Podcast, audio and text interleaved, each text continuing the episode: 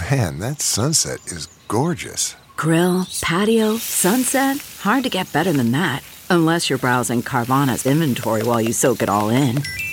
Oh, burger time.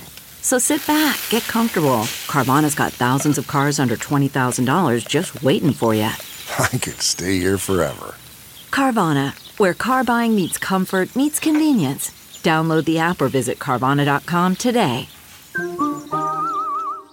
CarMax is putting peace of mind back in car shopping by putting you in the driver's seat to find a ride that's right for you. Because at CarMax, we believe you shouldn't just settle for a car, you should love your car. That's why every car we sell is CarMax certified quality so you can be sure with upfront pricing that's the same for every customer. So don't settle. Find love at first drive and start shopping now at CarMax.com.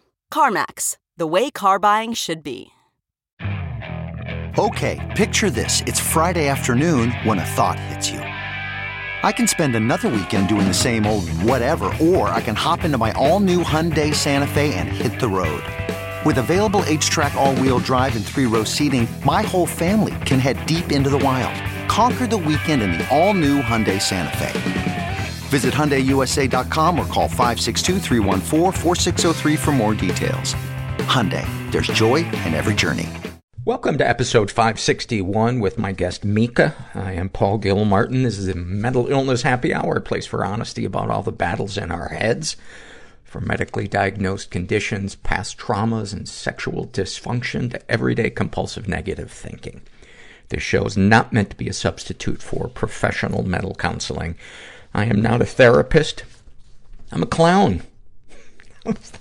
How's that for a way of getting people to scatter before the podcast even even gets going? Uh, the website for the show is mentalpod.com. Mentalpod, also the social media handles you can uh, follow us at. Let's dive into some surveys. This is from the Struggle in a Sentence survey filled out by Rocket Ship in a Box. And about her depression, she writes, Can I sleep for a week before I sleep for a week? about her anxiety, the world is moving too fast and too slow at the same time about having Tourette's. She writes, I want to scream. I feel trapped in this broken body. Thank you for sharing that. I can't imagine what that, what that is like. Dopamine deficient, uh, who identifies as non-binary, writes about uh, experiencing racial and cultural bias. Would you stare at me like this if I was a white person walking through your neighborhood? and about autism. I didn't get the manual, but no one will acknowledge that there even is one. Wow. Thank you for that. We've done a couple episodes on uh, autism, or at least people who are on the spectrum. So, uh, if you're ever interested in a topic and wondering if there are episodes on it, just Google keywords that you're looking for and include the word mental pod. And if uh, they're out there, generally those episodes will show up on your search. Hope gives us a snapshot from her life and living with an abuser. Trying to love or collaborate with a malignant narcissist is like putting your head into a vice and asking for peace. Oh man. Oh. Oh, narcissists. It's, it's amazing to me how, how narcissists can draw people into their web. And how you can even know that they're making it all about them, but there's still something so compelling about them. I suppose that's a testament to how good they are at uh, manipulation. Uh, this is filled out by a guy who calls himself Sigh, as an S-I-G-H and about an addiction, he writes, drinking so much caffeine I get bruises. Holy shit, I didn't know that was a thing. Knowing I need to stop, but I go blank when I try. Uh, about sex addiction, masturbating to cope with life. I'm glad you shared that because to me, that is such an important distinction between masturbation as a healthy outlet uh, of our sexuality and using it as a blunt tool to deal with life, to avoid life. And, um, you know, when we're using it to run and to mask our feelings, um, to me, that, that's when I know something, something deeper is, is going on. Something I want to avoid or not feel. But thank you for sharing that.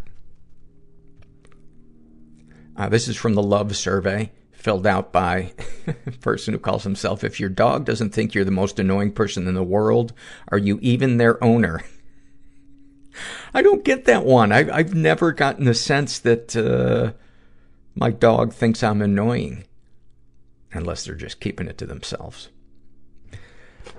They write, I love when my dog doesn't immediately notice I'm home from work and I have a split second to set my things down and take off my shoes before she sees me and goes ape shit with excitement and wants to play with me with every single toy she owns all at the same time.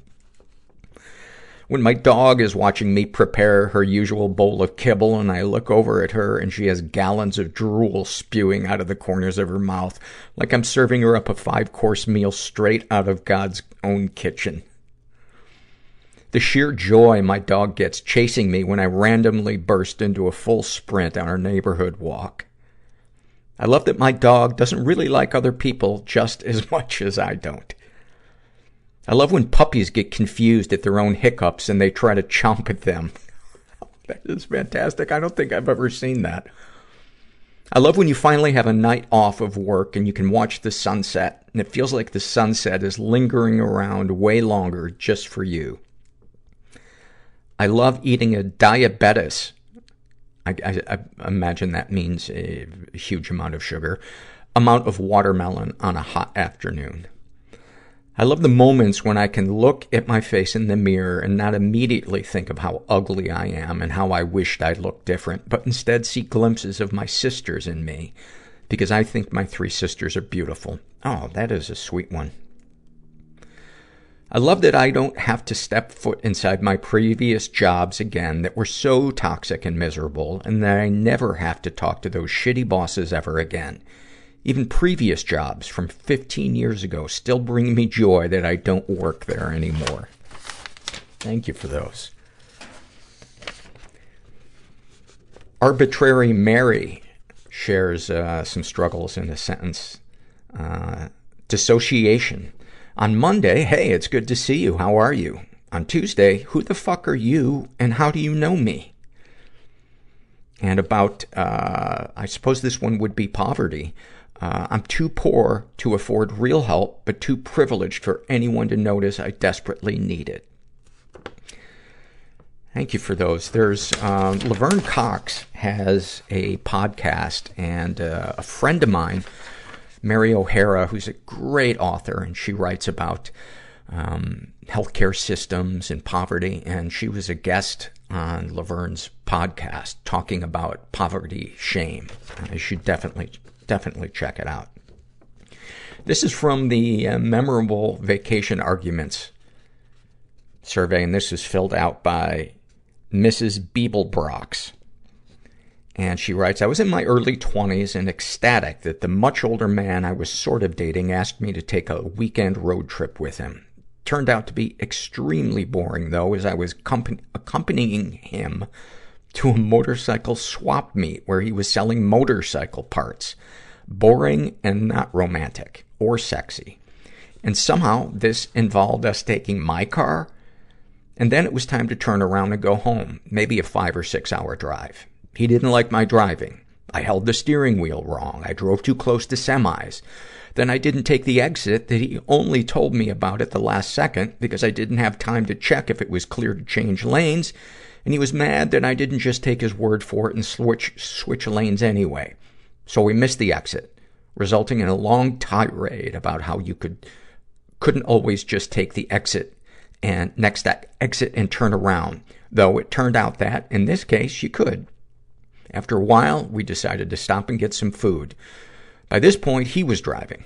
We pulled into a truck stop and parked. I opened the door and dropped my shoes onto the ground to step into them as I got out of the car.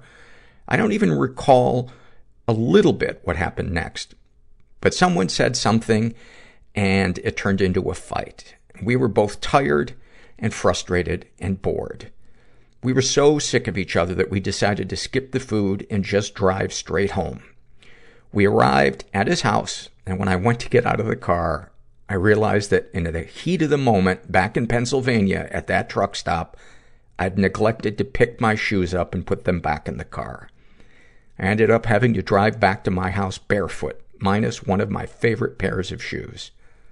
And I've always remembered that fight with a mental image of a pair of beat up shoes randomly dropped in the middle of a truck stop parking lot, knowing that whoever witnessed the shoes after I left could only wonder about the personal distress that resulted in the unexplained presence of those shoes, waiting in vain for the feet that belonged to them to step back into them and keep walking. Wow. Wow. That, that was so poetic, so beautifully, beautifully written. Thank you for that. This is from the Ask Paul Anything survey, and uh, this was asked by Betty. She writes, Have you ever had one of your interview requests rejected by a potential guest? If so, did you take it personally? Oh my God, I've been rejected dozens and dozens of times. And yes, I take each and every one personally to some degree. Some more than others. We are sponsored today, as always, by BetterHelp Online Counseling. If you have never tried online counseling, why would you not give it a shot? Why would you not do it from the comfort of your own home or car or wherever, wherever you're at? Maybe in the middle of a crowded delicatessen. Maybe in the middle of your order. In the middle of a crowded delicatessen. Uh, they have tons of experienced therapists you can choose from. And, uh, I highly recommend it. So if you're interested, go to betterhelp.com slash mental. Make sure you include the slash mental part so that they know you came from this podcast.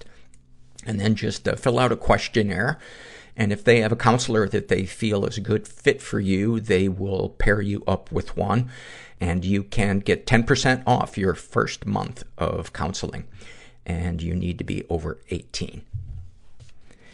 This episode is sponsored by When Breath Becomes Air. When Breath Becomes Air by Paul Kalanithi is the exquisitely observed memoir of an idealistic young neurosurgeon attempting to answer the question, what makes a life worth living, as he deals with his own terminal cancer diagnosis. It's a stunning reminder to live while we are alive. A must read for anyone in medicine from a doctor turned patient.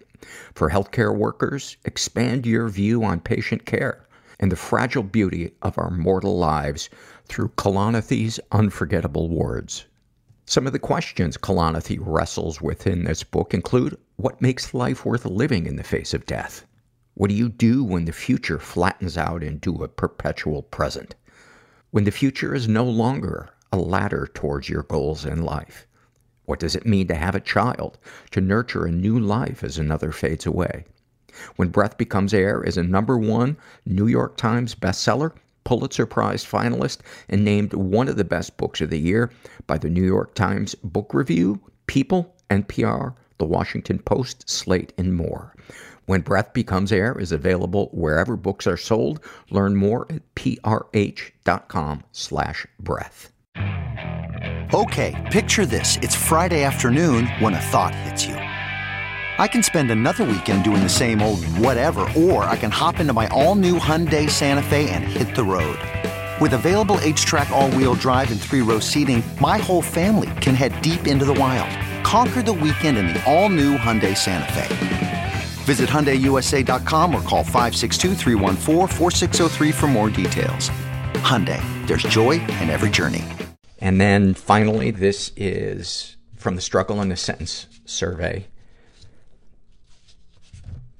filled out by Uninvited from the Girls' Night. And about her depression, she writes, It feels like I'm constantly grieving the loss of someone I can no longer remember. About her love addiction, it feels like just one person is always shielding me from the void and they're getting ready to step aside. About her codependency, Whenever I'm in a codependent relationship, it feels like the old single version of me is locked away somewhere deep inside my chest screaming and no one can hear her. And about being a sex crime victim. It feels like I'm struggling to breathe life back into the pile of body parts I was reduced to. I just wanted to get the fuck away from my life. You know, I, I couldn't have felt any lower. Grief, guilt, shame. Why wasn't I born a girl? There's a switch that gets flipped in my head. I'm supposed to be a girl. I experience being treated like an animal. How can a just God I have a vomit fetish. let humans do this to each other? Help! I fucking flew over the cuckoo's nest. My wife's losing it. I thought it was all about me. I don't know what to do. I would have committed suicide if I could have watched my funeral. A Polaroid I found of my mother um, naked in a dentist chair. And my body doesn't quite I think I did eight days in LA County Jail. fit how I see myself. What was it all for? Why are my friends dead? Everything that I did There's a comfort in the scars for me. was in service of OCD. You've already had all the paper cuts. Step away from the paper. It's really hard to see the picture when you're inside the frame. You know, it takes a larger view to see your life. Just actually have somebody listen to you. Yeah. And I got up and got my tooth and left. I am here with Mica, who I've met twice. Uh, we met years ago when the podcast was pretty early on, and I was speaking at uh, UC Berkeley, and you were a student there. No, not a student, but you were attending. You were attending it, and uh, and then we bumped into each other at a local support group, and uh, you shared a little bit of your story with me, and I was like, well, let's let's get this on the mic. Mm. Thanks for coming in. I'm so happy to be here. It's, I thought I was too excited, but then after meeting your dog, maybe She maybe somebody is more excited than I am. She is just crazy about uh, visitors. It's uh, yeah, she is definitely a people person. Mhm. Yeah. So, where do we begin with your story? Um, depends uh, where you want to start. I Are you, are you comfortable sharing your age? Yeah, I um I will be 31 October 4th, so just a few weeks from now. Well, happy birthday in advance. Thank you, Paul. Um, You you had a pretty traumatic upbringing. Um, yeah, only child. Um, my parents uh, were in a very domestic violence like relationship um, for 14 years before I was born. And then after I was, I think my mom kind of came to her senses and was like, it's one thing for me to tolerate this abuse. It's another thing to bring a child into it. So she took me at about age three and we lived in a domestic violence shelter together.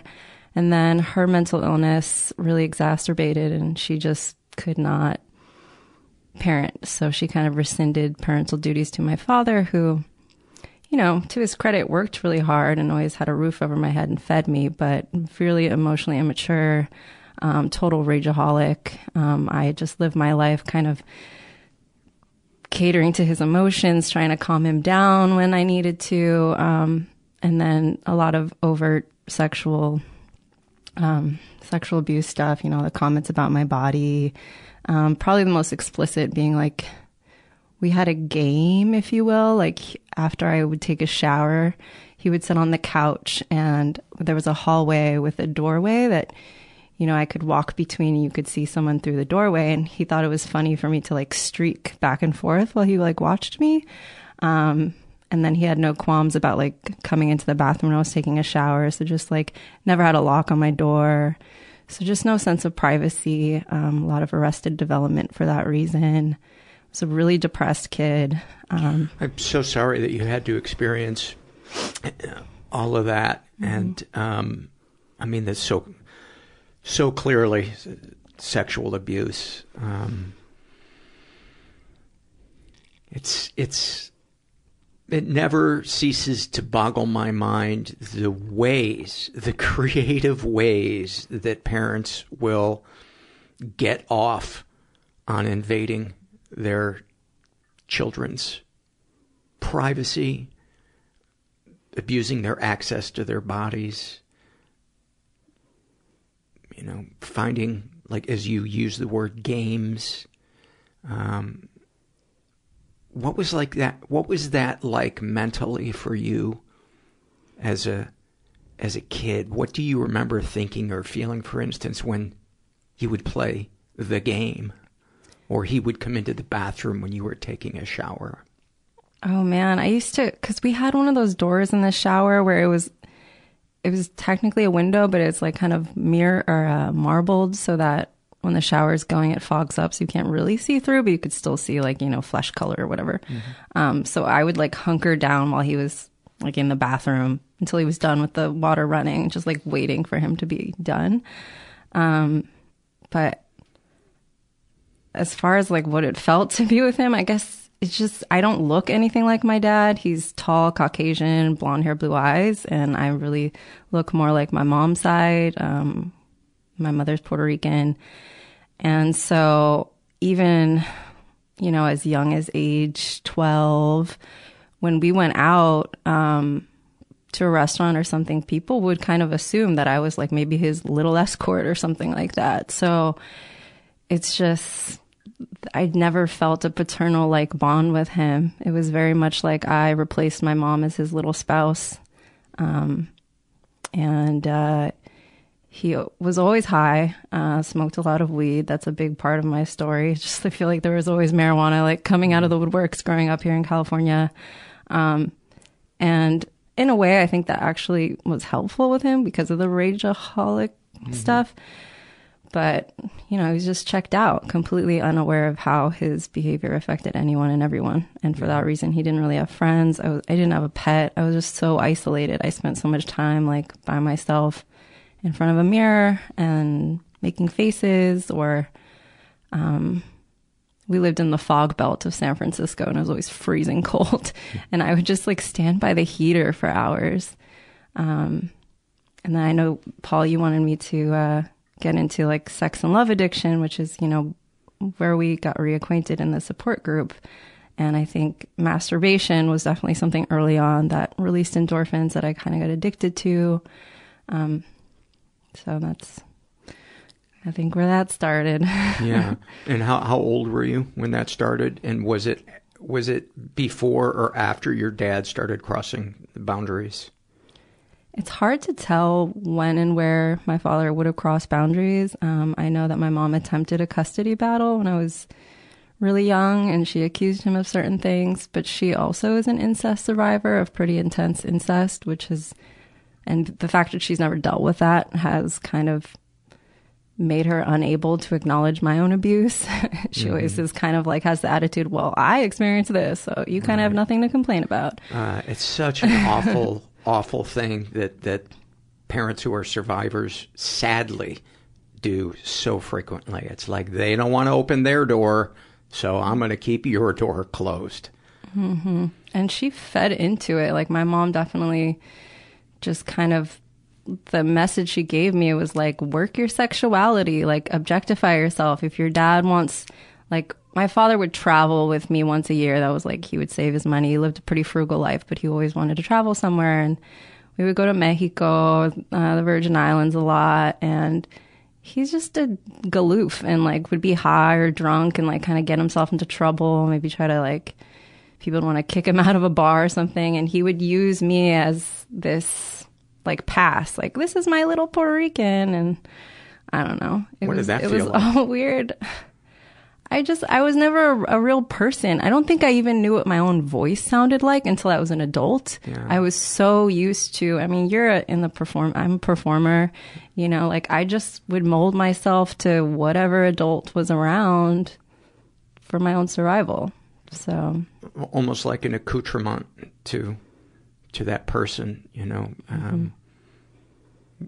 with narcissistic parents, they're so blind to the fact that they see their child as something that they squeeze the emotions from, the feelings mm-hmm. from that they want to feel, whether it's, oh, you know, today I want to feel like a good parent, so I'm going to act this way, or, you know, I, I'm really angry, I'm going to take it out on them, or, you know, whatever, whatever it is. And I don't think they ever really stop to imagine what it's like to be in that kid's shoes or think about the fact that that kid might want something different than what that person Hmm. values. So, give me some snapshots from you've you've given me a couple, but um, give me some more if you can if you can think of any from childhood that you think are kind of emblematic of your experience. So I've done like the whole therapy intake where you need to tell your story like too many times. And one story I always come back to, I don't know why, but it just, it stands out to me maybe because I had this like realization when it happened. You know, I was nine years old and my mom and I were walking by the opera house in San Francisco and somebody was selling tickets discounted on the steps uh, for $20. And the show had already started, so I think it was the second half of the show that we would have been able to go into. And my mom has lived in dire poverty um, my whole life off the government, uh, lying and saying she was my full time caregiver, although she was not. um, but I would see her roughly on the weekends until I started puberty. So at this time, she was like, Oh, look, the opera, we should go. And I'm like, Okay, mom. And we go, and maybe she didn't like the show or something. And we came out, and she just was like, Why didn't you talk me out of going? Like, you know, I don't have much money. Like, why didn't you say something? And I just was, I remember thinking to myself, like, how am I supposed to know what your like financial goals are? Like, I'm just a kid here. Like, I, I was just stunned, you know? So that's, that's one that stands out for mom. What what do you remember thinking or feeling about your parents' emotions and your role in influencing or even attempting to control? Um, I I found a lot of control and manipulation eventually, like as I got older and realized how sick they were, and I felt like I was the only sane one, uh, if not the adult, Mhm. in so many ways in the relationship. Um, my mom, like, she thinks she has a guardian angel. Not that there's anything wrong with that. That like talks to her that she refers to for all her questions. And I'm actually the one who like said I saw this angel. I remember like being really young, like six, seven, and saying its name was Airborne. And ever since she's like, "Oh yeah, I have a garden angel named Airborne," and I'm like, I know that when I was like six, I put that idea in your head. So okay. Um, and with my dad, I mean, I would just, you know, with the road rage, he would follow people if they cut him off and stuff. And I'd have to be like, it's okay. It's okay. It's not worth it. Or, you know, he'd say the F word, uh, fag. I say that I'm queer, but you would just say stuff like that. And I'd be like, hey, you know, I don't know, just talk him down and try to be the mature one. Um, yeah. All, all kinds of stuff. Uh, It'll come up. I. I forgot to mention, uh, and I might have referred to you as she. If so, I apologize, but you identify as non binary. That's correct. And I don't think you did. Okay. Um, I do identify as non binary. Um, and having grown up with a really sick man, a cis man, my just ideas on my own gender have have always been really complicated. I performed a certain kind of femininity for my survival, not only with my father, but then, you know, eventually with other perpetrators. Um, and then the masculinity that I had modeled for me by my father was, you know, just anger and machismo. And uh, I remember bonding with my father at an early age. He would point out attractive women in the room or wherever we were and be like, hey, check her out. Wow. And he'd just like stare. And uh-huh. I kind of was like, okay, I guess this is what we're doing. And I would kind of join in with my dad doing that. And that's still a kind of behavior that I struggle with today. How so? In, in, in, you will, st- in your mind, stare too long at a person, a woman that you find attractive, or men as well. Yeah. Yeah, definitely. Or objectify them. Yeah. In what ways do you find yourself, past or present, objectifying? What ways? I mean, all the ways. Just inside your brain, in your actions? Are they aware of it?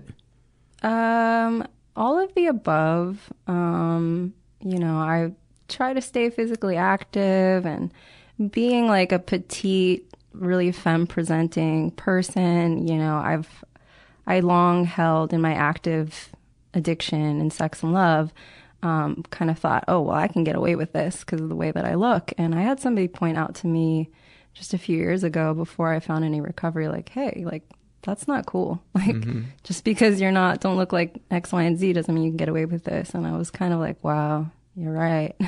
so you weren't even aware of it? I wasn't even aware that it was like bad. I just kind of justified it. Um, like what kind of behavior? Yeah, staring at people, um, and you know, because of the way that I look, there are certain things I don't have access to that other maybe I think male, cis male bodied sex addicts might have, um, such as like massage parlors. And I know that's something that you mentioned in your story. So mm-hmm. I've been like straight out kicked out of massage parlors, massage parlors that have the happy ending, that whole thing. Like, cause they're like, uh, uh-uh, you don't belong here. Um, you asked for a happy ending? No, but I mean, I was with friends who were like also sex and they were like, oh, we should like go in there and check it out. And they're like, okay, like, they can, the guys can come in, but she needs to go. And I was kind of like, oh, okay. So. And what was your reason? Just to hang out with them, to be a part of it, or were you looking for something? Yeah, I was looking for something. I was, I'll take a hit. yeah. um, so one, I've found some ways to go around that. Um, I've had Brazilian waxes for years. As a dancer, I had to do that as a teenager to do samba dancing. I wore a thong and danced in carnival in San Francisco. And I learned that that was a way that I could have a attractive young woman like uh, be close to my genitals and apply hot wax and I thought that was really and I got off on like the secrecy that I thought I had in that interaction. I'm like, "Oh, I'm just, you know." And they would ask you usually, "Oh, you have a boyfriend?" And mm-hmm. I'm like, mm-hmm And uh, I apologize if this is too graphic of a question, mm-hmm. but would your arousal be something that was visible to them? I don't know. I I didn't think so at the time, right. but I think I even took a picture once of the waxer, uh, of the wax specialist while they were like doing their thing um, you know, and was kind of sharing that and bragging to friends. So, I mean, I, I push boundaries. I've been uh, almost caught masturbating at workplaces. Um, like at, at your desk or, mm-hmm. yeah. Oh, yeah. Uh, thank you for sharing those, those things. And, you know, one of the things that I relate to, and I have had so much shame about it my whole life, is sexualizing non-sexual situations. And it never occurred to me until I realized that's what my mom did to me, you know, right. taking my temperature rectally until I was 8 mm-hmm. And I think kids take that in on some level. And I'm sure as you know, the human brain will take our trauma and sexualize it. I don't know whether it's to soothe us or take the fear out of it, but we're left with this thing that gets us high in its wake that we don't want.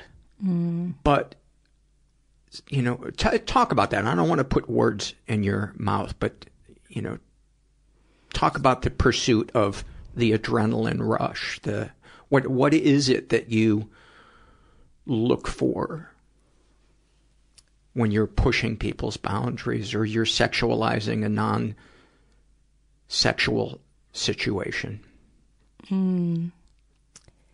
Um, well, I think it would be different from my adult and then sexualizing thing as as a kid because it was just what I knew. That's that was the standard in the household. Um, so yeah, I completely identify with the characteristics of sex and love addiction. We sexualize sex, guilt, loneliness, anger, shame, shame, fear, fear anger. Yeah, yeah, all of that.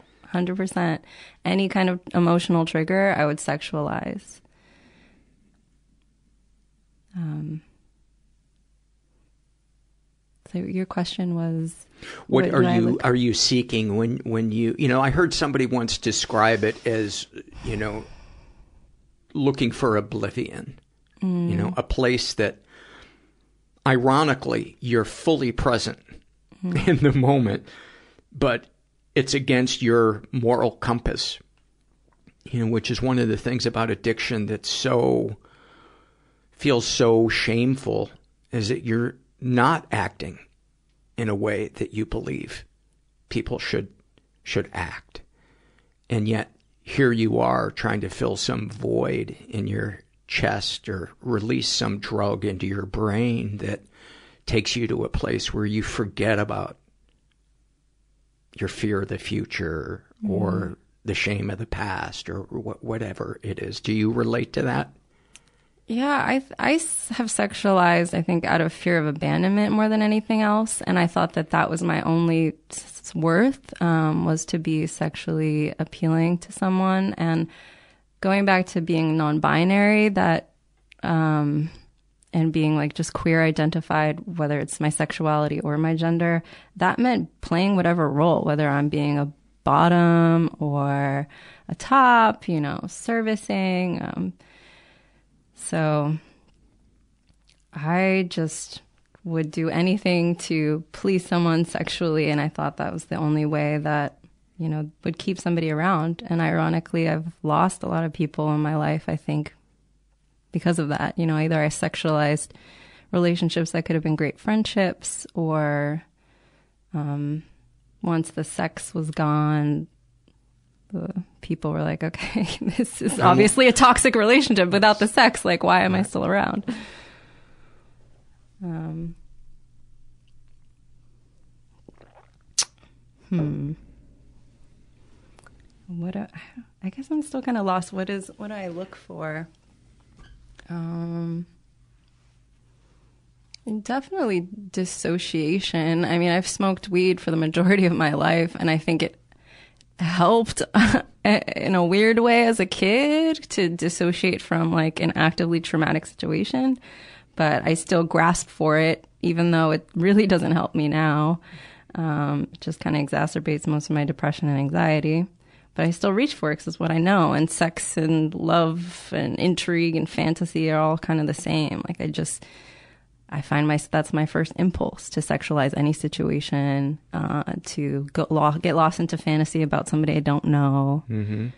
My God, I've experienced that, like in line for coffee, and um, you know, not not really since uh, my girlfriend and I had been together, but you know, the years where I was married and and and I was lonely, and there was a large distance between my wife and I, and I would be behind a woman in line at coffee, and I just liked the way her hair was put up into a bun, and I would just look at her neck and think, "Oh my God, what would it be like to just, you know, have that neck in my life to be able to." kiss it and smell perfume on it. And I would assign all of these magical qualities to her that she saw me and validated me. And then the catastrophizing part of my brain would imagine us in an argument and then all the vivid details of having to break up with someone, all in five minutes behind someone, Insanity. sometimes whose face I haven't even seen hmm just because I liked the way her hair was up. Yeah.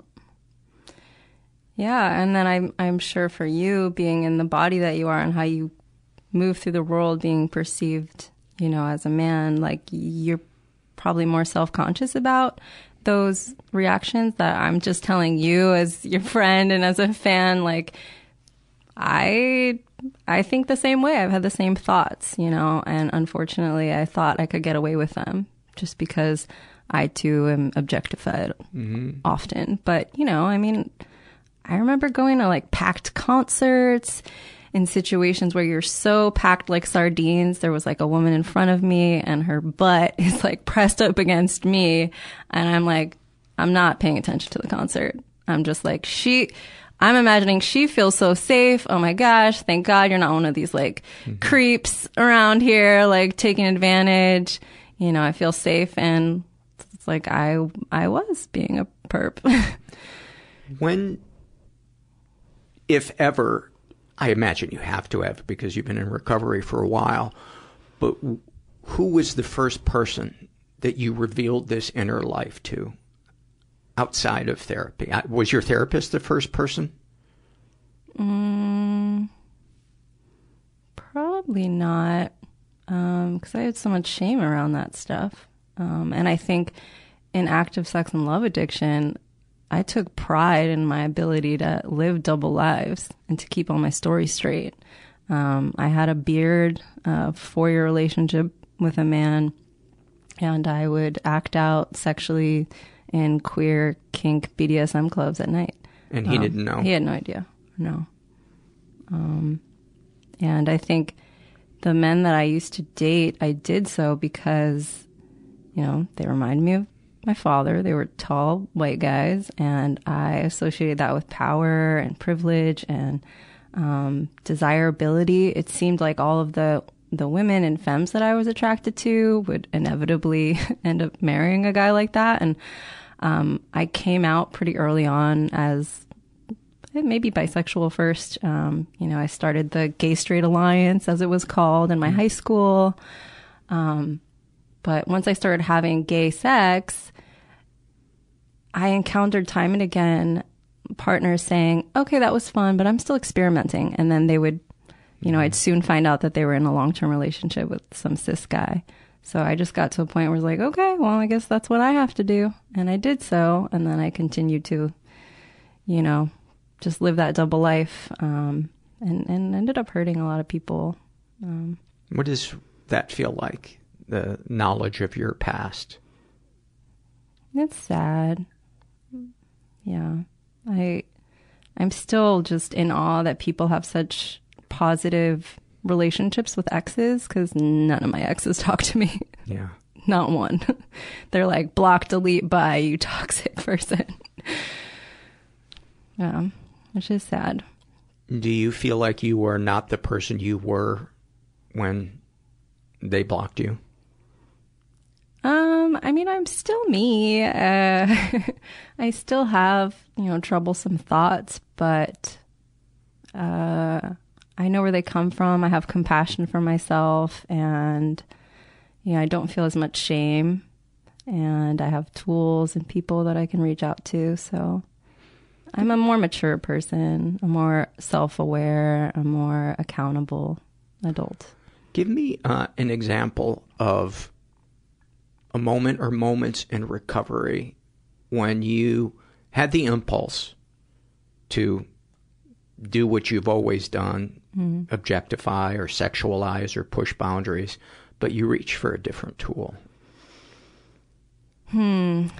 Yeah, I really came close to acting out not that long ago. Um, and I told my friend, and she said, Here's the link to a Zoom meeting. Get on it right now. And I said, Okay.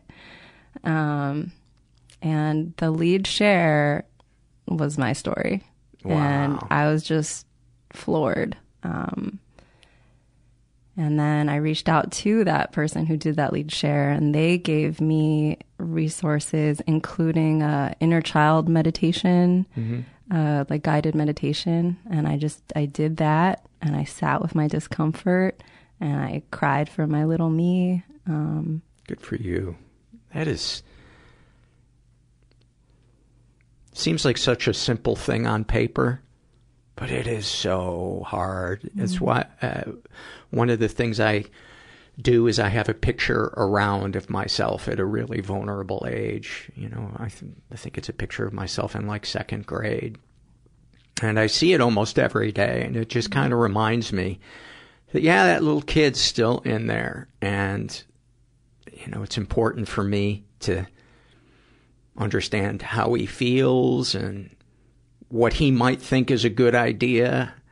Um, and to, and to be nicer to myself. Have you ever talked to a picture of yourself?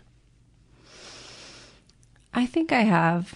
Um, the memories are a little murky because it was probably at like times where I was pre medicated, pre recovery, and really suicidal. Um, but, you know, I'm still here today. So I think that that was a helpful exercise that I may have even heard of on your podcast.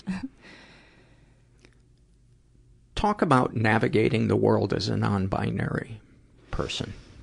Hmm. Especially for somebody, for, for two sets of people. Mm-hmm. Somebody who is living a life similar to yours mm-hmm. and feels confused, alone, marginalized. And for somebody who's never really thought about what it's like to be mm. non binary and navigating in a largely binary world. How's that for a long ass question? it is a long question. Uh, I think that it can be really exhausting um, because we live in a binary world, and I often feel like it's my responsibility to educate people, to correct people, and it's so exhausting. It can be empowering. You stand up for yourself, feel heard, and then immediately I want to like act out or act in because I just feel like, uh, that was so vulnerable. That was so hard. Why do I have to do this? Um, and by acting in, uh, I know what you're talking about, but share for the listener what acting in means. Isolating, um, just negative, negative thinking, getting lost in that, and wanting to just crawl into a hole in my bed and not leave. Um, you know, or just eating a bunch of bad food or whatever is gonna make me feel physically how I feel so emotionally. Um,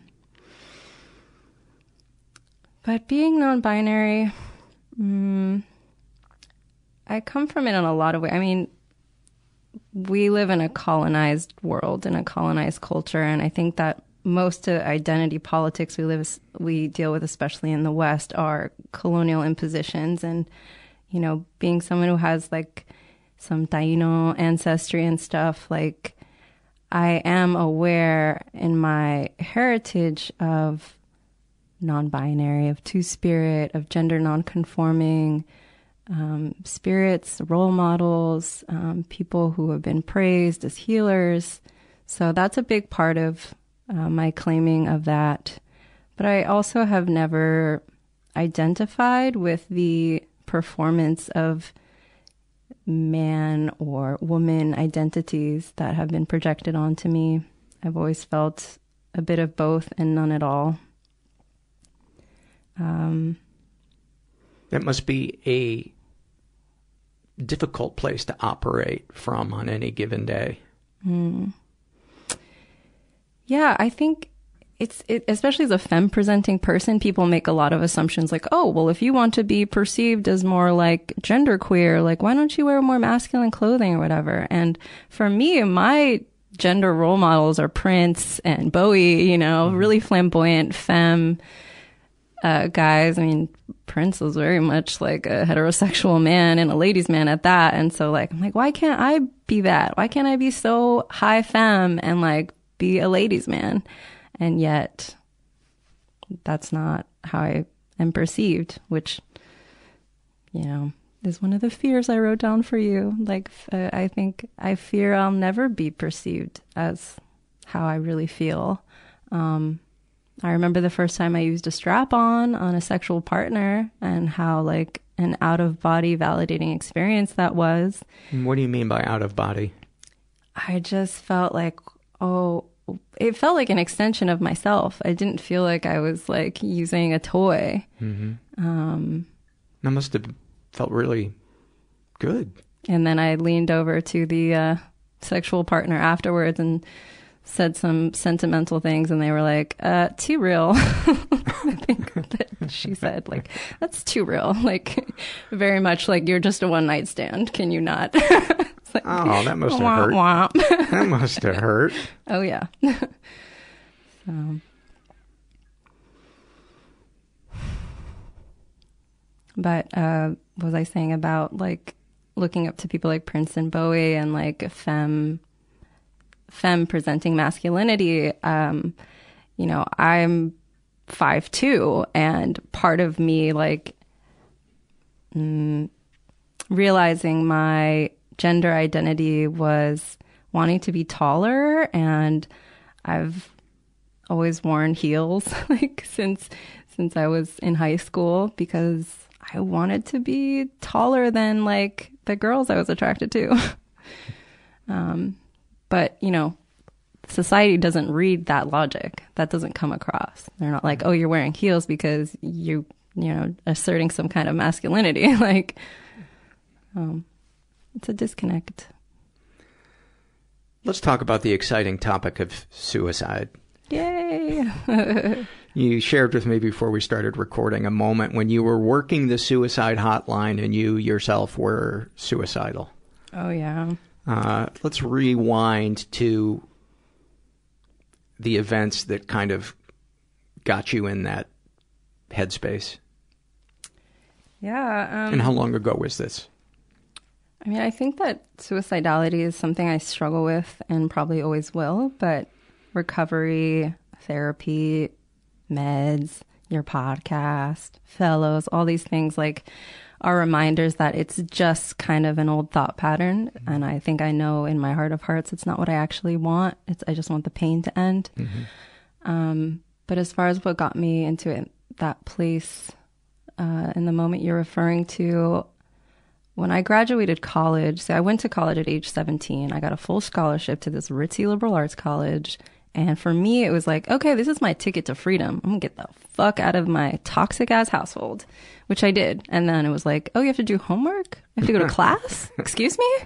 Um, so that was kind of the start of a lot of sexual acting out um, through my college years and into my 20s. And then.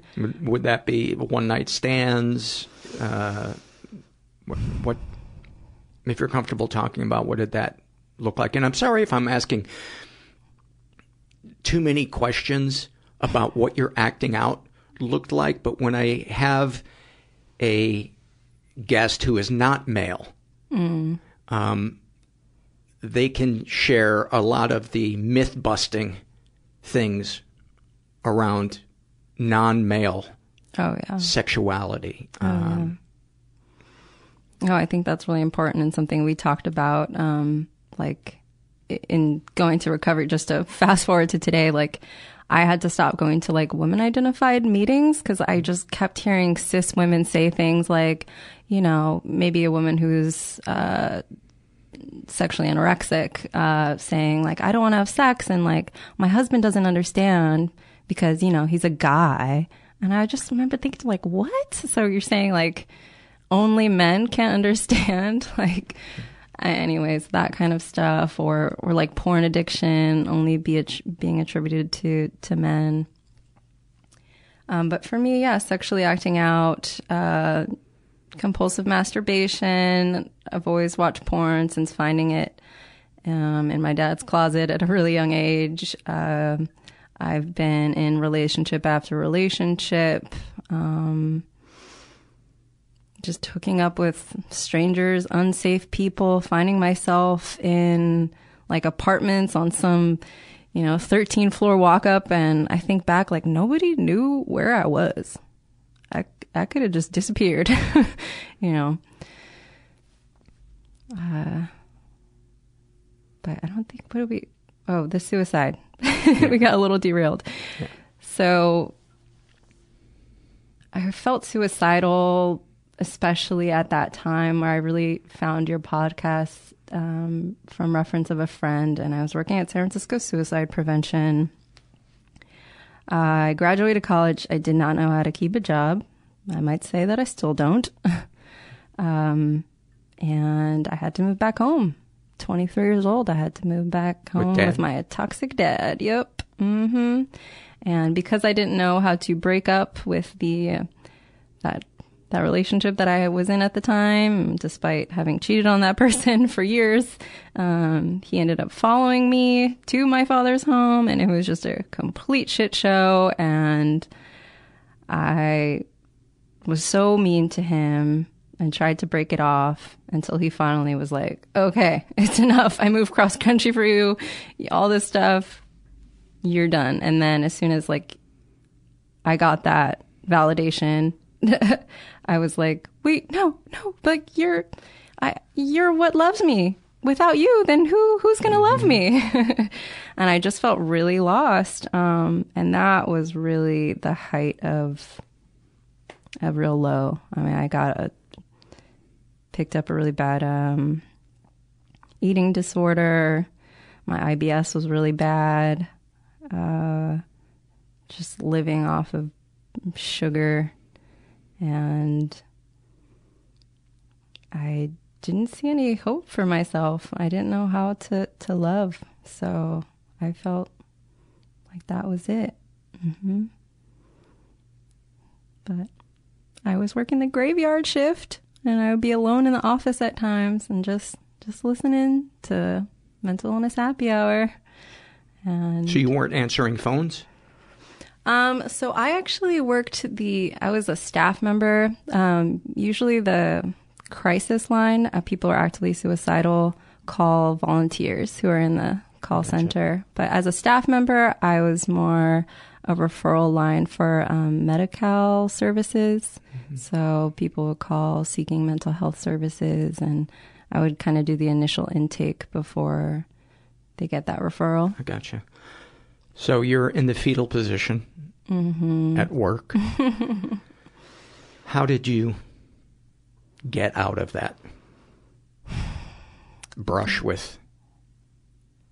Yeah, that's when I found because the eating disorder got so bad, I was just binging myself into oblivion. Like, I remember putting my hands into like a casserole of lasagna and just eating it like a monster, you know, and having a relative be like, Who did something to this lasagna? Did a car Like- hit the lasagna? like, like, uh, was it me? So, yeah, that was just so bad. I was in so much physical pain. So I found uh, 12 step support for, for eating disorder. And, you know, that was just kind of the beginning. And of course, my very first sponsor, I completely sexualized. Huge crush on.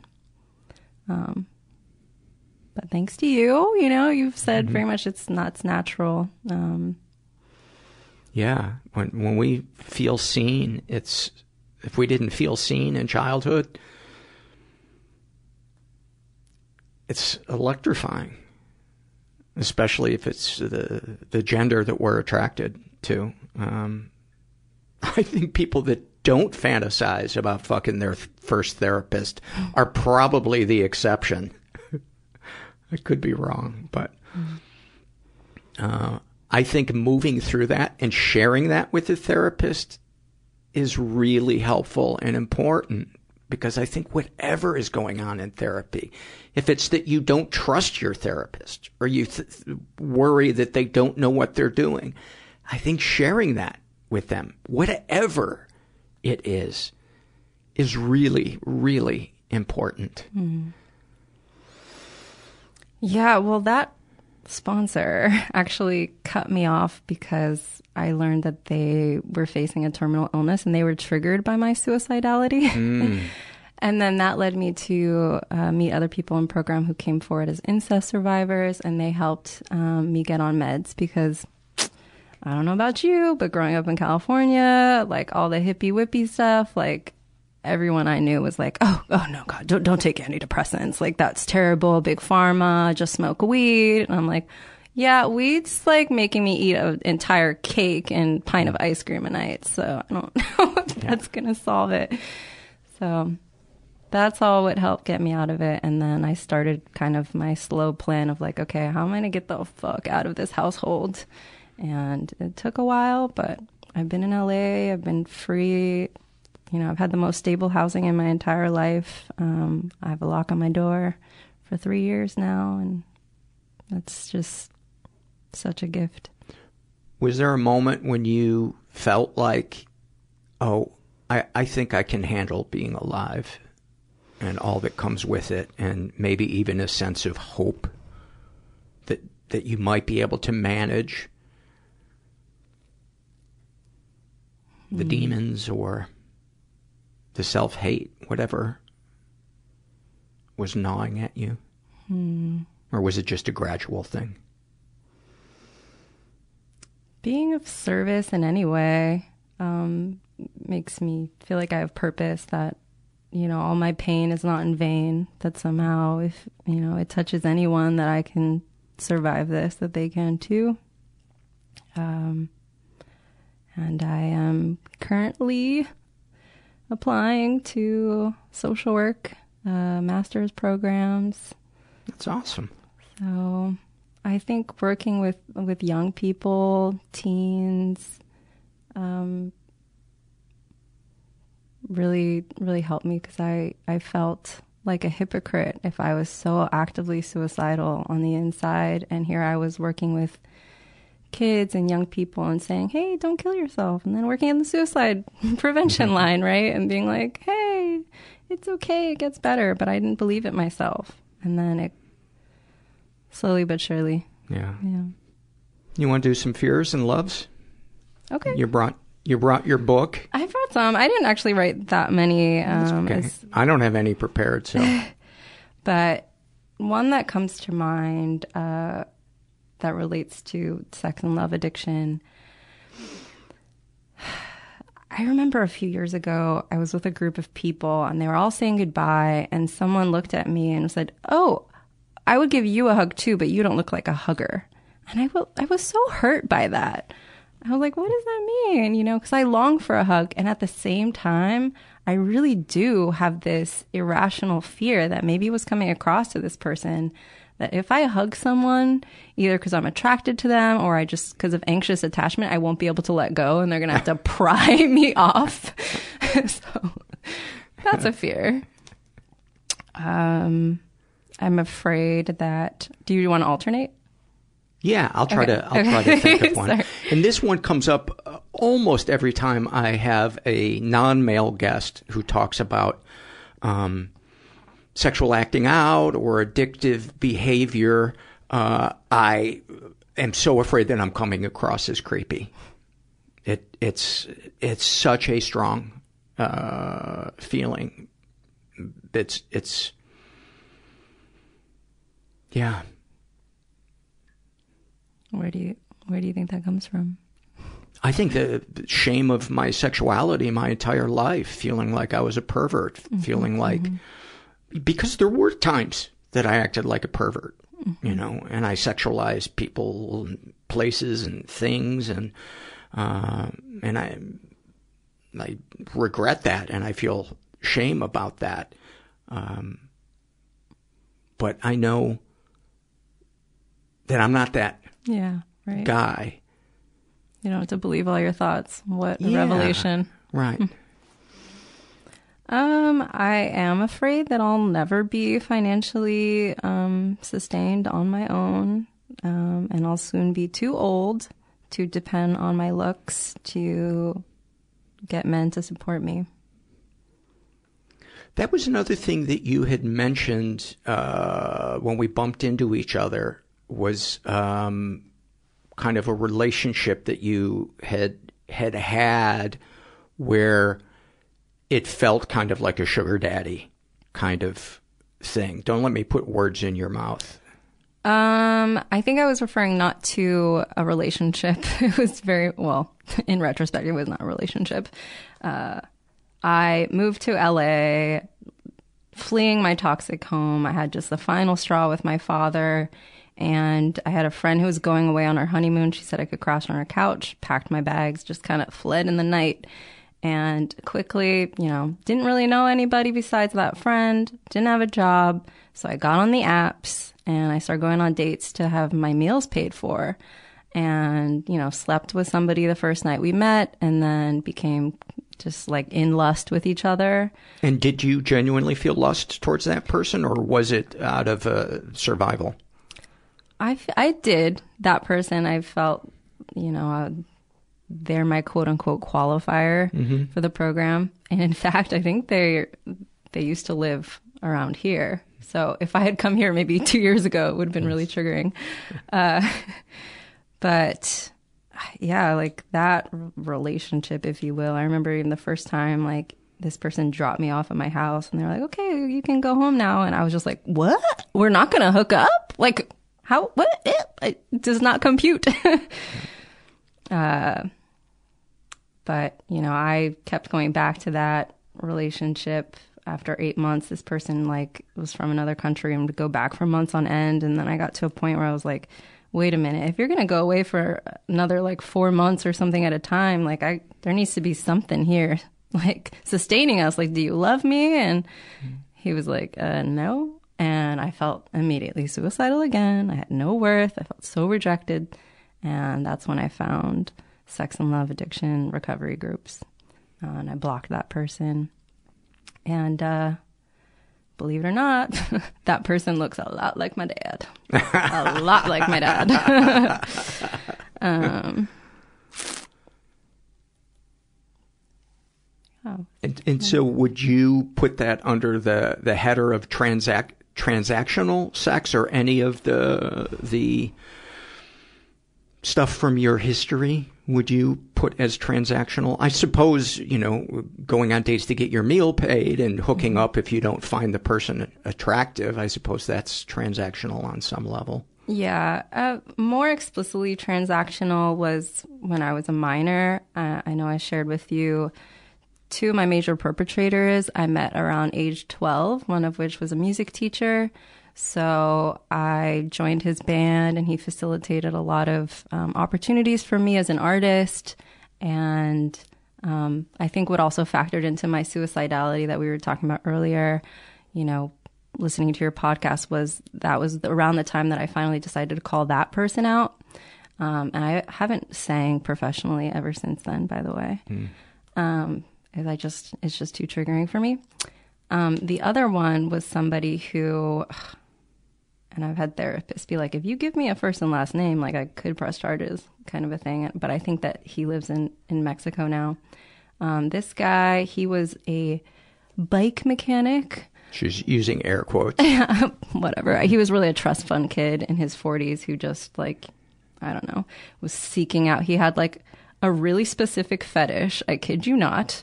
He liked queer females.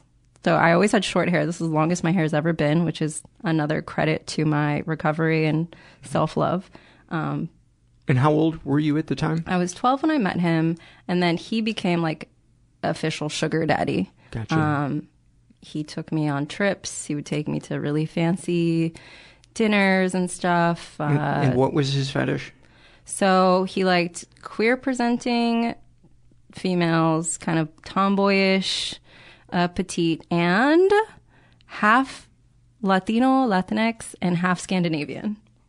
What? The? So I went on a trip with him when I was like 19 with him and like two of his other sugar babies, one of which was Peruvian and Norwegian. I'm Puerto Rican and Danish. And the other one was like Costa Rican and Norwegian. it was so weird. But yeah, like he gave me a lot of money throughout the years, but um, it's it's hard to talk because I could even recall instances where he was around maybe somebody younger than me and I could already see him trying to make the moves and start the grooming process.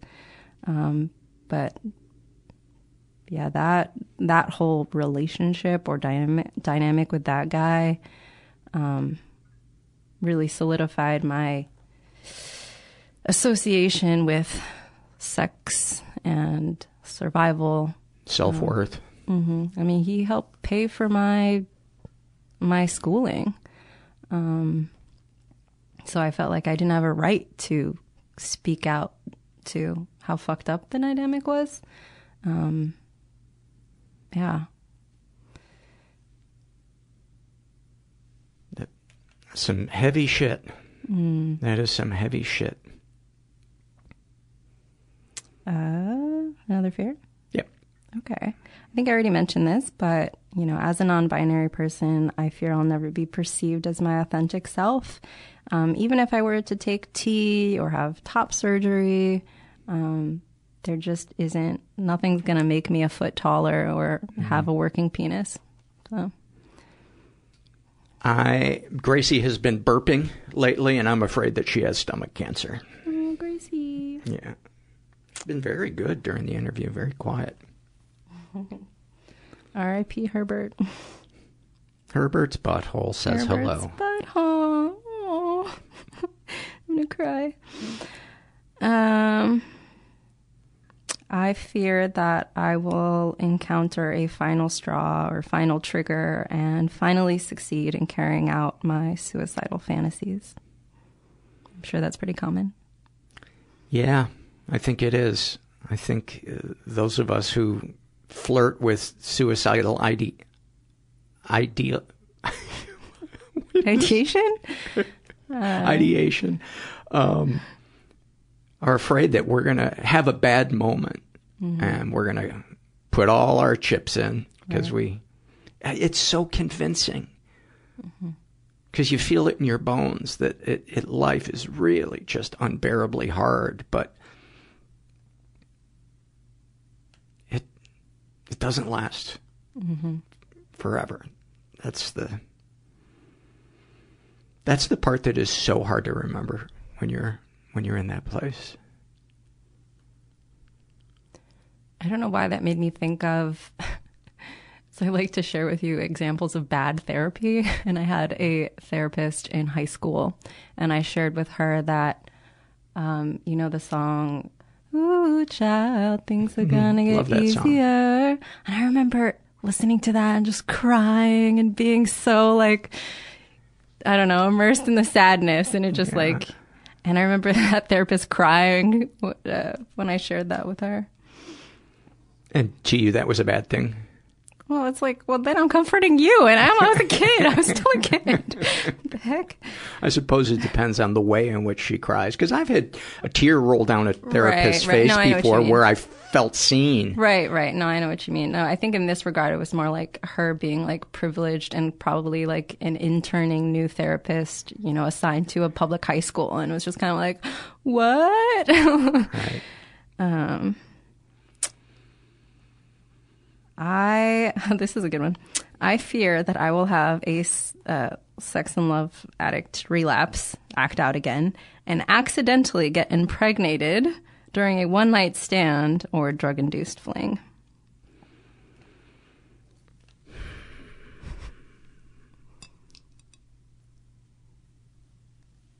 I'm trying to find ones that don't have anything to do with cancer.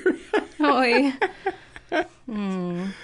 Uh, I am afraid that anything that I have invested in or will invest in will go to shit and I will die impoverished. Hmm. I don't know. What do you think, listeners? Do you agree with Paul? I don't think so. We got you, boo. Uh, hmm. Let's see.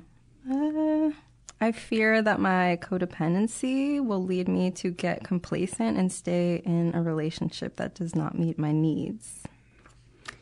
I am afraid that the tremors in my left hand uh, mean that my best guitar playing days are over. Uh, I think it was Paul who talks about Django Reinhardt, Reinhardt, all yeah. the time. Yeah. Hmm. Hmm. A guy that played with two fingers. I, I think that's it for now. You want to do loves? yeah, let's do loves. Um, I love when I found the perfect outfit and I can wear it and feel confident that I indeed look good Oh, that's awesome. for myself, not Yes. in a. Right. Yeah.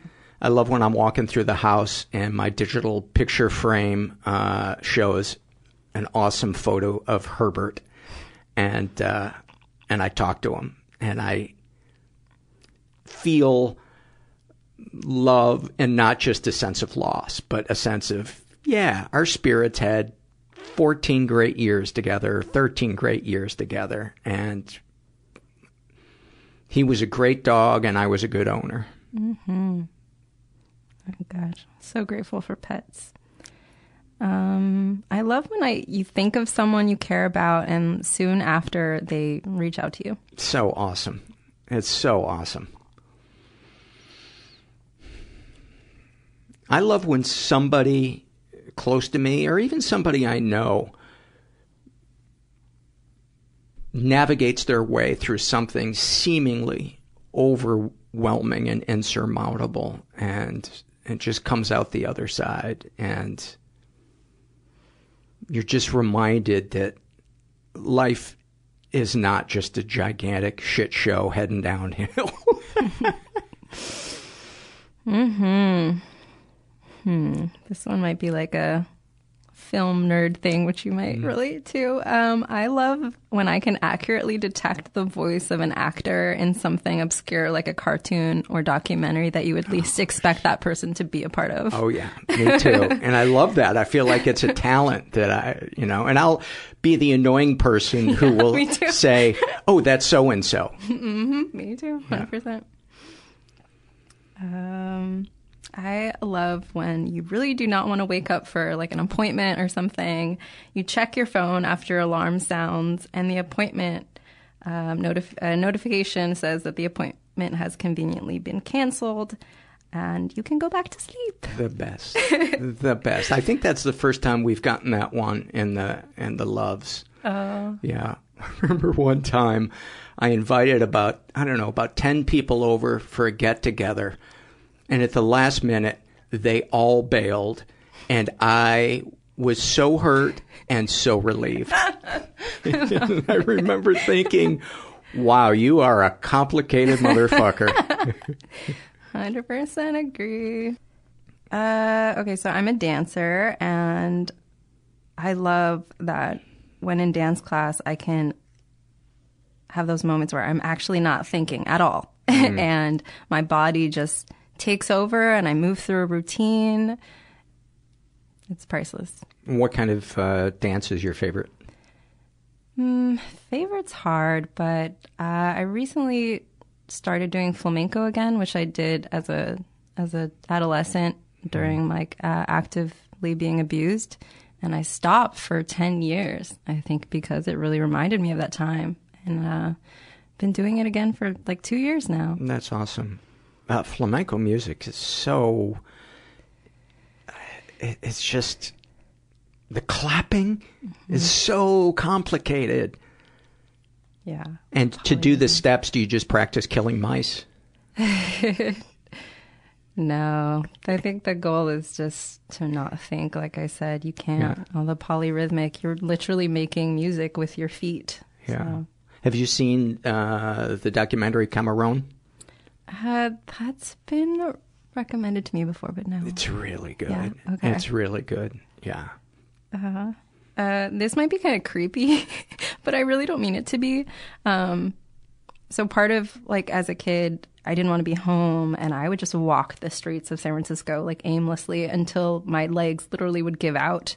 And by doing that, I kind of fell in love with looking into nice old houses like around dusk and just appreciating the way that people decorated their homes like That's um, sweet. That's not creepy Oh, I don't because I'm like looking into somebody's house, but it wasn't because I'm like, oh, I'm spying on like a person. it was just no, like, it's oh, it's a little nice. Dickensian. it's, Okay. yeah, if anything, it's a little heartbreaking. But I think, I think we all kind of feel that way sometimes when you get to just get a glimpse of another life or another group of lives, and you just wonder what's going on there. Is it good? Is it bad? Are there secrets? Hmm. You know, are those are those do, do they love each other and do they show it? Mhm. Yeah, anymore. I love Freddie King, the blues great, late blues great. Uh, Freddie King. I love the tone of his guitar Mm. and uh, just the way the way he s- sang and the the way that he would uh, phrase his his guitar licks. Yeah. Nice. I love blues. I love killing um, a mosquito that woke me in the night and like leaving behind an ink blot of my blood on the wall, just keeping it there as like vindicating my violent act. Now that's creepy. you misplaced your creepy fears or, or love. Yeah. That's the goth in me coming out. Yeah. Oh, that's a good one. That's a good one. This is such a stupid, simple one, but I love when I remember to put the garbage cans out. in the last month, twice I've forgotten to put them out, and uh, oh, I just uh, hate that feeling of like, oh, you fucking idiot! How how difficult is that to do? How hard is that to remember? It happens the same morning every week. I think, as you've said on the podcast before, as a depressive, like sometimes the fact that we get the laundry done during the day, it's like Yeah. that's great. Go, go you. So I, I think that's great. Sometimes just coming home after getting groceries feels like I made it out of a burning building. Mhm. Like, oh my God, turn the car off. That last thing gets put away in the fridge, and it's just like a feeling like I could collapse, like a marathon runner has just crossed the finish line. And it, it's kind of so ridiculous, but I know there are people that feel the same way. Oh yeah, it can be so exhausting to leave the house when I'm like in a real depressive mode. Um, well, I don't want to take you too long, but I, I might end with um, as somebody who's taken care of babies and kids for a long time. I love feeling the weight of a baby sleeping on my chest and the peace of letting go of all of the worries, but to maintain that infant's comfort. Mm. That's a sweet one. Yeah. I love seeing parents pay attention and really see their kid, really tune into what does that kid like and seeing that kid clearly feeling seen and safe. Mm, that's the kind of stuff that makes me cry. Like when I hear uh, parents, especially like maybe parents of adult children, um, in in programs share like using their kids' uh, preferred pronouns. Like I've been Mhm. brought to tears. Like to see someone like in their sixties, seventies be like, you know, use gender neutral pronouns to refer to their kid. It's like so amazing. Yeah. because my parents would never do that. And I think it can be difficult for people who are even supportive. Uh, you know, I screw up sometimes and I feel like, oh my God, you know, I'm, I'm the worst. And I know that's not the case, but I'm so afraid of hurting people's feelings or making them feel, you know, not seen. But, um, I think it's, it's harder for some of us folks who are a little older and Mhm. our brains don't absorb new information quite as quickly. Sure. And that's why the fact that you are making that effort and continue to learn and that, you know, it speaks volumes. So thank you, Paul. Yeah. Well, that's a nice note to uh, to end on, Mica. I- I'm really glad our paths crossed again, and uh, congrats on all the the stuff that you have navigated and are navigating, and uh, being so open on, and honest and vulnerable uh, about about all this stuff. It's it's really valuable and and moving. So thank you. Thank you. Mm. Love talking to them. Really enjoyed that conversation. Achieving a gorgeous grin from home isn't a total mystery with Byte Clear aligners. Just don't be surprised if all of your sleuthing friends start asking, What's your secret? Begin by ordering your at home impression kit today for only $14.95. Byte Clear aligners are doctor directed and delivered to your door. Treatment costs thousands less than braces. Plus, they offer flexible financing, accept eligible insurance, and you can pay with your HSA FSA. Get 80% off your impression kit when you use code WONDERY at Byte.com. That's B-Y-T-E dot com. Start your confidence journey today with Byte. What makes a life a good one? Is it the adventure you have? Or the friends you find along the way? Maybe it's pursuing your passion while striving to protect, defend, and save what you believe in every single day. So, what makes a life a good one? In the Coast Guard, we think it's all of the above and more.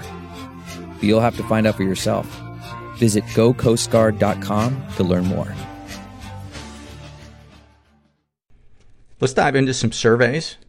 Let's not fuck around. Let's get into it, huh? Let's roll the sleeves up and get into some fucked up. This is from the Ask Paul Anything survey, uh, and Rocket Ship in a Box says, you spend so much time reading about and hearing so much negative stuff. How do you cope when you have your own issues? Do you struggle with it off podcast? I wouldn't say struggle with it, but I just have to pay attention to, um, whether or not I'm, I'm getting burned out. I think I've answered that before from that survey. Apolo- apologies if I'm, uh, repeating myself.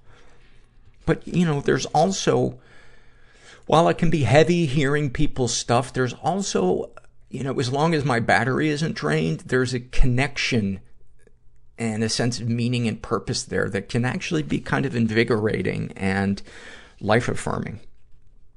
This is from the struggle in a sentence filled out by a guy who calls himself Silent Bunny. And about his ADD, he writes, focusing feels like running my mind over a cheese grater. About his alcoholism, just smother me. I don't want to know me. Wow, that is such a good one. That is such a great distillation. And, and really so observant that, you know, not being in recovery, that you understand that deep underneath that is a fear of, of self-knowledge, among other things. But I don't know, maybe you are in recovery. About compulsive eating. If the trash can is full, there isn't room for me. The most disgusting garbage of all. Wow, that is harsh. I'm gonna say you take baby steps and you start referring to yourself as refuse. And then you bump it up to recycling. About, uh, his autism. When daily life feels like a Trader Joe's parking lot. Oh, for those of you that don't have a Trader Joe's, that is how they keep things cheap, is their parking lots are postage stamps. About the pandemic, learning that I was already living a lifestyle that could be called quarantine. Snapshot from his life. Having to avoid the light afternoon office party because the noise will spin me into a three-day depression that I'll struggle to explain. Thank you for those. This is from the Shame and Secret survey filled out by a, a guy who calls himself Monty C.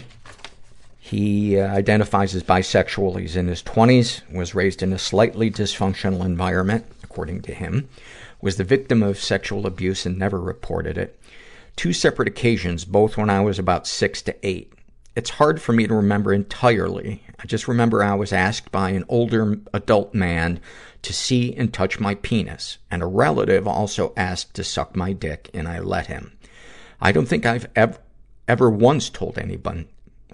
I don't think I've ever once told anyone that. I mostly try to forget, and I don't ever bring it up. I feel like it was wrong, but I deserved it because I didn't say no. Which is worse because I know I was just a kid and couldn't have known any better, but it just fucks with me. Oh man, and that is so sadly common. That instinct to, to blame ourselves. Um, he has been, uh, emotionally abused by both his mom and an ex. Uh, any positive experiences with the abusers? Uh, my mom is fantastic now and our relationship is less screaming, yelling, and fighting and she supports me and makes me be- feel better about myself. I honestly can say she hasn't been passive aggressive or telling me I'm ungrateful and lazy or I don't love her or I should just leave since I don't care about anyone. I'm actually best friends with a relative that sexually abused me. I more or less don't let it bother me anymore. He wasn't much older than I was, but it was still fucked and I have no clue if he remembers. We never talk about it. It does complicate feelings towards both of them. I love them both, but I get the feeling they don't actually care about me, so I can't actually open up to them like I can with a very select few people. I'm glad you, you, you mentioned that about not feeling safe opening up to, to some people because, you know, that, that can be a really healthy instinct. And, you know, there's, there's such a fine line between just keeping shit trapped inside us and not opening up to anyone. And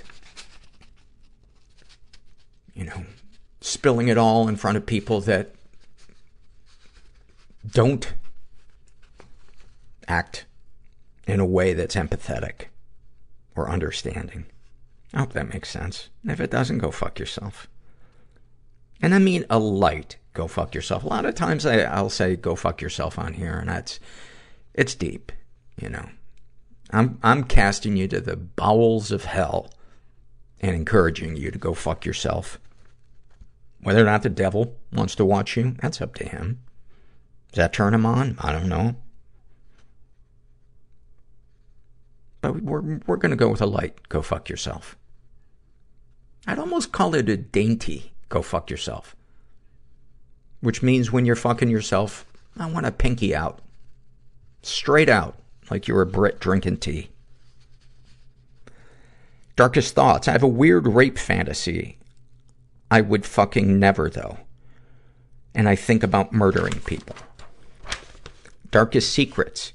I feel like everyone hates me, so I try to get everyone to like me. I act completely sane and happy for other people because a lot of people lean on me for emotional support and advice for their issues, but I don't really have anyone to talk to, and I just want to tell most of them to fuck right off. Oh, brothers from another mother.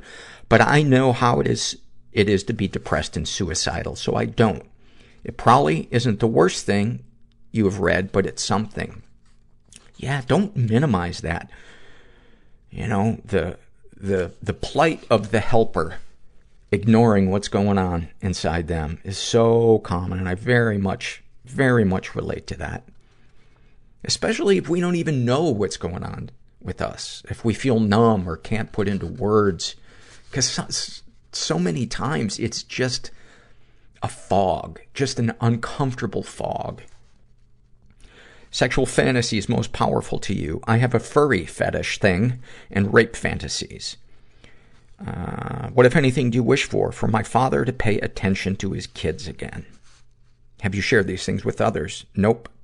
Most I will share is I have anxiety and depression, and I have trust issues galore. How do you feel after writing these things down? I'm physically shaking and feel upset, but better, question mark. I don't know. Anything you'd like to share with someone who shares your thoughts or experiences? It gets easier, but don't let it hold you down too much. Thank you for that. I mean, that's the power of, you know, that, that physical response he's having. That, you know, that speaks to the, to the power of putting our experience into, into words or our feelings into words, no matter how hard or scary it is. This is from the love survey filled out by Bet. And they write, I love hearing my partner's breath and the beating of his heart when I lay my head on his chest. I love how he twirls his toes when he's watching TV. I love the way he coddles our dog, formerly just my dog. I love that every time he tells me he loves me, I know he means it. I love that when I'm done typing this, I'm going to look over at him and he'll look back at me and smile. That's so sweet. Thank you for that. This is from the struggle in a sentence survey filled out by Ezra, who identifies as non-binary. And they describe their anxiety like I'm on a roller coaster forever frozen in time just as it drops. Oh, that is such a good one. It is such a good one. Thank you, Ezra. This is from the Shame and Secret survey filled out by a woman who calls herself uh, Yasmin. She identifies as bisexual. She's in her 20s, was raised in a totally chaotic environment, was the victim of sexual abuse, and never reported it. Uh, she writes, My father raped me and my cousin molested me. She's been physically abused and emotionally abused. Uh, she writes, In my culture, physical abuse is often used as a form of discipline, so that was quite common. I would probably not consider it abuse had it not been for the combination of physical and sexual abuse present. My mother is like an emotional abuse fairy godmother. Whenever I catch myself smiling for no reason, she's right around the corner to drag me down to the pit of hell she birthed me into. Any positive experiences with abusers? My father and I were estranged from each other, so I don't really have any memories, uh, except the abuse. My cousin and I were close, but it doesn't complicate my feelings about what happened. If anything, it overshadows any good moments we ever had. Darkest thoughts. After my dad abused me, I became obsessed with incest pornography, and I sometimes still fantasize about the idea, and uh, that's got little asterisks by it, of consensual incest when having sex with my boyfriend. Darkest secrets. Once, when my half-sister was an infant and I was about 11 or 12, I humped her lower leg slash lower body until I came.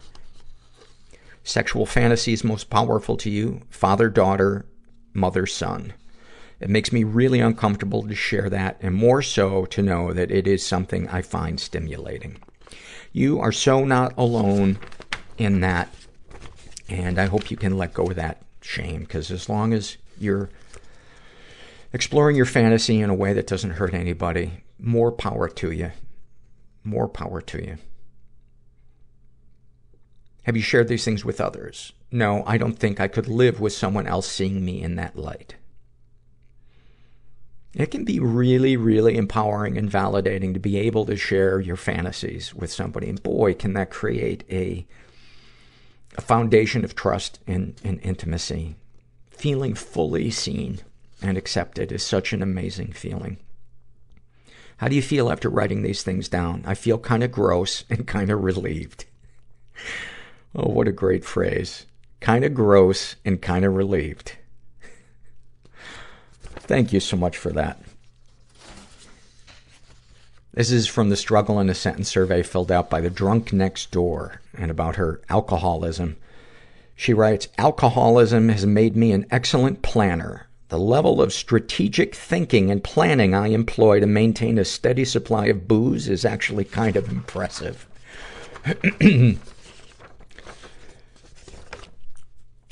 Snapshot from her life, uh, she went cold turkey and she writes, I had to sit down in the middle of the kitchen floor with my head between my legs in order to prevent myself from vomiting everywhere. That's when I finally realized I needed a drink and that cold turkey is the way, worst way to quit drinking. That can be for, for some people. People can die from alcohol withdrawal. Um, and the same for people withdrawing from uh, benzos. So yeah, it might be good to look into detox. This is from the struggle in a sentence. This is filled out by a gender fluid person who refers to themselves as Janet Jackson. And they write, um, a snapshot from their life. My numerical OCD compulsions usually don't make their way into my life in a way that physically harms me. It's usually just mentally and emotionally harm, harmful. But sometimes I have to brush each, quote, section of my teeth 33 times, even if it hurts. And if the 33rd time isn't, quote, right, or I accidentally do 34, then the next stop is 99. And before I know it, my gums are bleeding. The whole time, I feel like I'm trapped inside my own body, just asking to be let off of a stupid ride. Wow. Wow.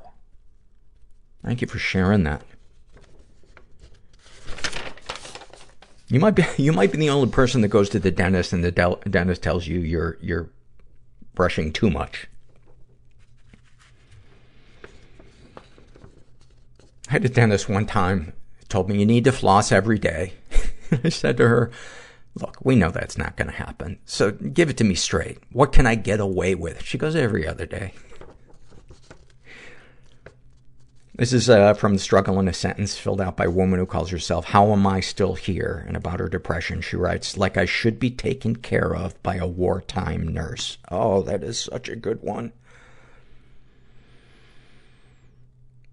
There is nothing better than an empathetic nurse. I've had a shitload of operations in my life, like 13 operations, and the difference it makes when somebody is there and you feel like you're a human being that is important is just such an amazing feeling.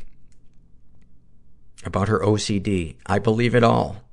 I sleep on the floor now because everything else, bed, couch, chairs, have proved to be unlucky.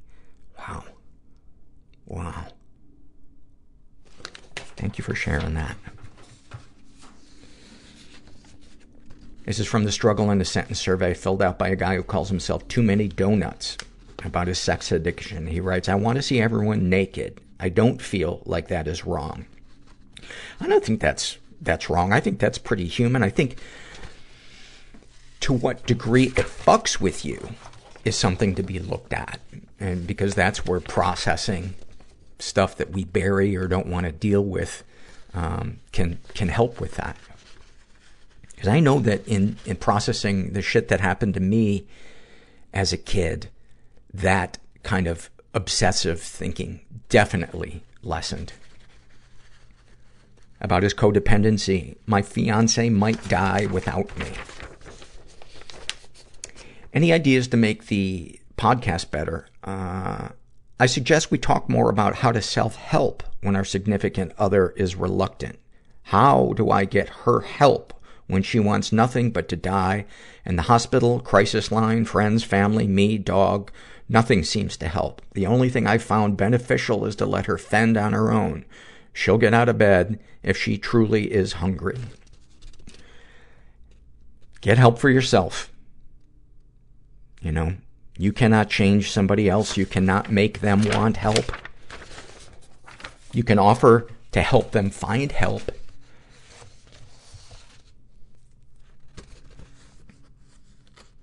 And the great thing about getting help for ourselves, if we're in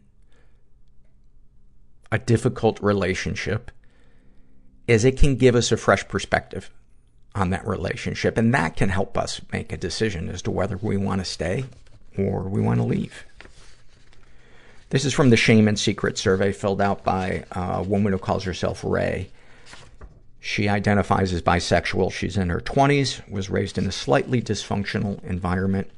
She was a victim of rape in college.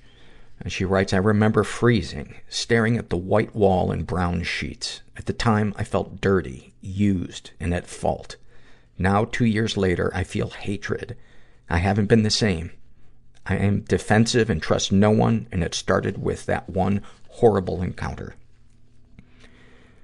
She's never been physically abused, but she's been emotionally abused. She writes, my boyfriend of four months, who had been my best friend for four months prior, began becoming emotionally abusive. He would yell at me when I didn't understand why he was upset. He made everything seem like it was my fault and I couldn't do anything right. One time he grabbed onto my arms while he was yelling and I completely froze. Any positive experiences with the abusers? Of course. My best relationship was with my emotional abuser. He was the best part of my life that turned into a nightmare. Darkest thoughts. I've thought about suicide and death a lot. I've thought about doing many stupid things, like what it would be like to rob a bank or the likes. Darkest secrets. I'm a bisexual woman with PTSD, depression, anxiety, and ADHD. I've coped using alcohol, sex, drugs, Netflix, working out, eating my feelings, eating extremely healthy, and more, all to try to control my life that has always felt like it was spinning. Sexual fantasy is most powerful to you. Bondage and being overpowered. Writing that makes me feel terrified. As someone who has been sexually assaulted, I wouldn't want anyone to control my body. I guess I would want to be with someone I know I can completely trust not to hurt or betray me and my body. What, if anything, would you like to say to someone you haven't been able to? And this is in caps. I am suffering. Please listen to me, not ignore me. I need your support because I have no one else left to turn towards. Please don't give up on me. I am not ready to give up on me or life. What, if anything, do you wish for? I wish that everyone suffering can find peace and happiness. Have you shared these things with others? No! Exclamation point. I don't know anyone that would understand. How do you feel after writing these things down? I feel vulnerable, but a little more relaxed knowing that someone out there in the world will have heard me. Anything you'd like to share with someone who shares your thoughts or experience? It always feels like the end, like you are trapped alone in a hole. It isn't the way, it isn't the way out. It isn't easy or straightforward, but there is a way up. You are not done yet. Your story has not been told, and I love you. Wow. That's so beautiful. Man, you went deep. I really appreciate that. And I'm so sorry for the th- things you've experienced and the things you are struggling with. And I really, I hope you find your tribe because you deserve to feel seen and validated. And we, we all do. We all do. It can be such an amazing experience when we get to feel that connection and love. And speaking of loves, this is our last survey, and this is from the love survey filled out by Night Ash. And they write, I love the way the sun feels on my face on a cool spring day. I love a full fridge. Oh, that is such a great one. I love the feeling right after you put the last bit of the groceries away. It's such a great feeling. Staying up all night talking to someone you love about anything that pops into your head. The crunch of fall leaves under your feet. Fall. Everything about fall. Warm, heavy blankets in a cold room. Stretching aching muscles after a workout. When my old cat, with no teeth, gets overly excited and tries to bite me with her gummy mouth. the look of respect from other fighters when you pull off a difficult move against them or prove yourself in a fight. And lying on a partner's chest, falling asleep to his heartbeat under your ear. Wow. Those are awesome. Thank you for those. Thank you everybody for your surveys. They're just, I've been doing this show for 10 years and they just still fascinate me, move me. And I'm, and I'm so appreciative that you, you take the time to go fill those out. And if you're out there and you're struggling, I say it every week, and I mean it every time I say it, you are not alone. And thanks for listening. Everybody I know is bizarrely beautifully Everybody fucked up I in some know weird is way. bizarrely beautifully Everybody fucked up in some weird way. Bizarrely beautifully fucked up in some weird way.